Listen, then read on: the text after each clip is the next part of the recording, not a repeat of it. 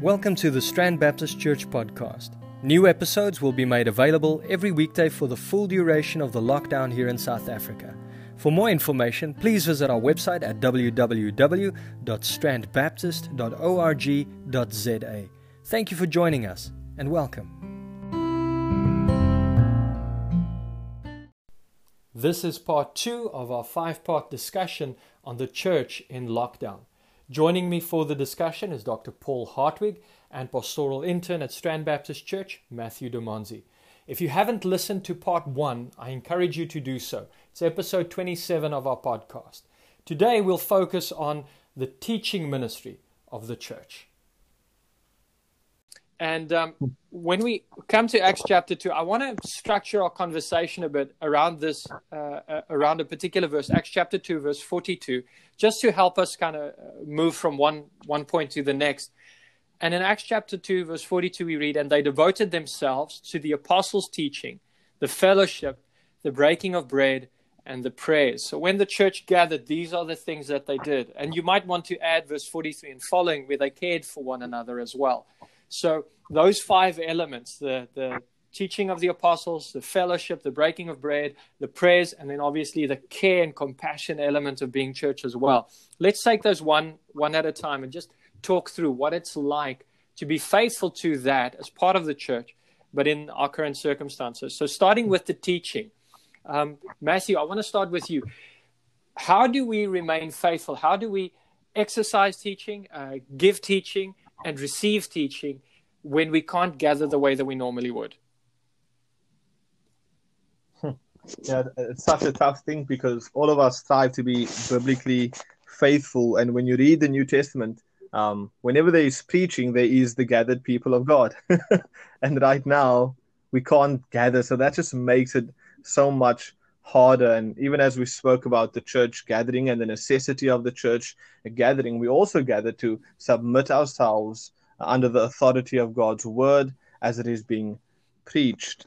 Now, praise the Lord um, for the fact that we live in a mm. time where we have so much um, technology and it is a mm. gift of God to us. And the fact that we are having this mm. conversation um, testifies to that. So, can we teach? Can we preach? Um, can we share God's word with people? Well, yes. Um, praise the Lord for that. We can do that, and we have been doing that um, with our recordings as we, we preach and send that up online and, and put it up on websites and the like. But um, I will say one thing I, I miss about preaching or teaching uh, is seeing the people's mm. faces. Um, the room that I use that we've converted into a little office, there's this blue curtain that I always have to preach to. I'm sure this curtain is tired of hearing me at this point. I don't get to see the people's faces yeah. anymore. Um, and it's such a strange thing. It's something I've never, we've never even thought about the possibility of not um, preaching to people. And there were occasions in the past when I, I had applications hmm. prepared. Mm. And as I'm preaching the text and I'm looking at particular faces, I think to myself, if I say this right now, that person will be entirely crushed. Mm this is not the best place mm. to hmm. say it. Or maybe I see someone here who might need a particular application and I can kind of go harder on that mm. application. Or or even in Bible study when we when when I teach there is questions that come up there is back and forth that happens and I'm learning from God's people even as I teach God's people. And so although there's an element in which we can teach, we can bring God's word to the people, there is still something mm-hmm. missing. There is something missing there. Um, Paul, how has it been for you? Because I know you are also still engaged in, in various forms of teaching and, and instructing people in God's word, even in this time. How's it been for you? Have you made sense of teaching uh, while under lockdown?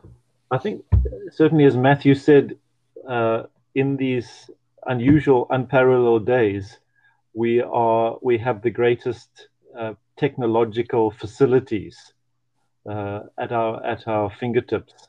That's that's uh, that's quite amazing. And so certainly I've had to learn to exploit some of these things. I'm very much I like probably like the two of you like speaking person face to face, etc., and do the teaching in the congregation, yeah. uh, not to a flat screen congregation or or just a, a disembodied image or disembodied voice out there. Um, but uh, realizing that actually this this is the only thing that we can do um, I've mm. certainly had to exploit this opportunity, and uh, we've uh, with the classes that I'm taking, we're doing that on the internet. Uh, church that we attend, Heather and I attending out here in Lakeside, that's going on the internet. Um, but I very much feel like the Apostle Paul, who, particularly if you read Thessalonians, you know, Paul was at Thessalonica for two, three weeks. He was suddenly pulled out, yes. pulled away from them and he writes in 1 Thessalonians, you can just see he's longing to be with the people again and to long to, mm. to, to teach them. Hmm. Um, that I, I, long to be with everybody again, like Paul. So I'm feeling I'm sympathizing more with Paul, and but also then, well, what did Paul do in his day? Well, the writing of letters, all the yes. most of his letters are surrogate for his own personal ministry. He couldn't be there personally. So he used that medium.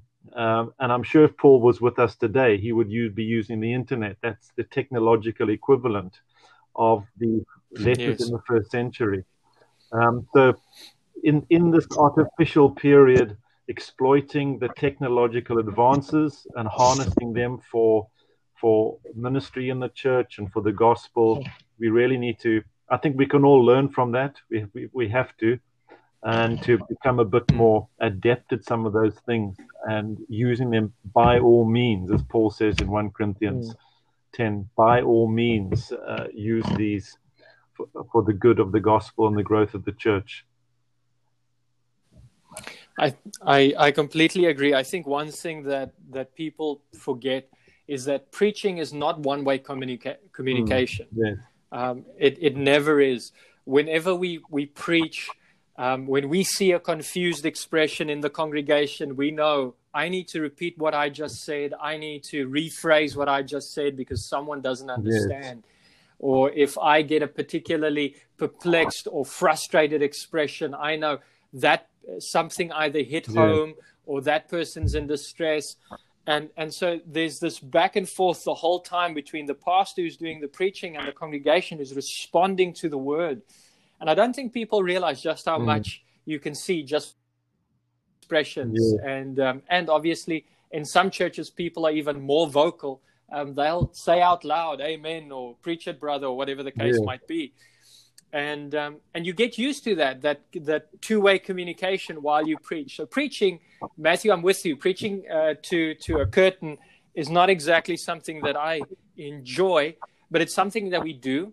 And I think one thing people may have noticed is even our sermons are shorter because um, when we preach to the church and it's the, this dynamic situation, you sometimes ask uh, questions, you have a pause, but where there's no congregation in front of you, it's very hard to have that natural interaction with people, and, and it's very hard to do that over a recording.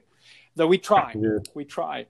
Um, But Paul, picking up on what you said about uh, using the means that are available to us, I, I, I'm so encouraged to know that the apostle paul used the means that were available to him the fact that they could write the fact that they could send letters um, the fact that they they those letters could then be read mm. to others in in granted public assembly yes. but still um, so teaching's not bound teaching's yeah. not bound to the yes. assembly but it is a major part of the assembly and so we do miss uh, an element of that a part of that at least mm. that was part two of a five part discussion on the church in lockdown Join us again tomorrow as we move to the second element of ministry as it's described in Acts chapter 2, verse 42 fellowship. God bless.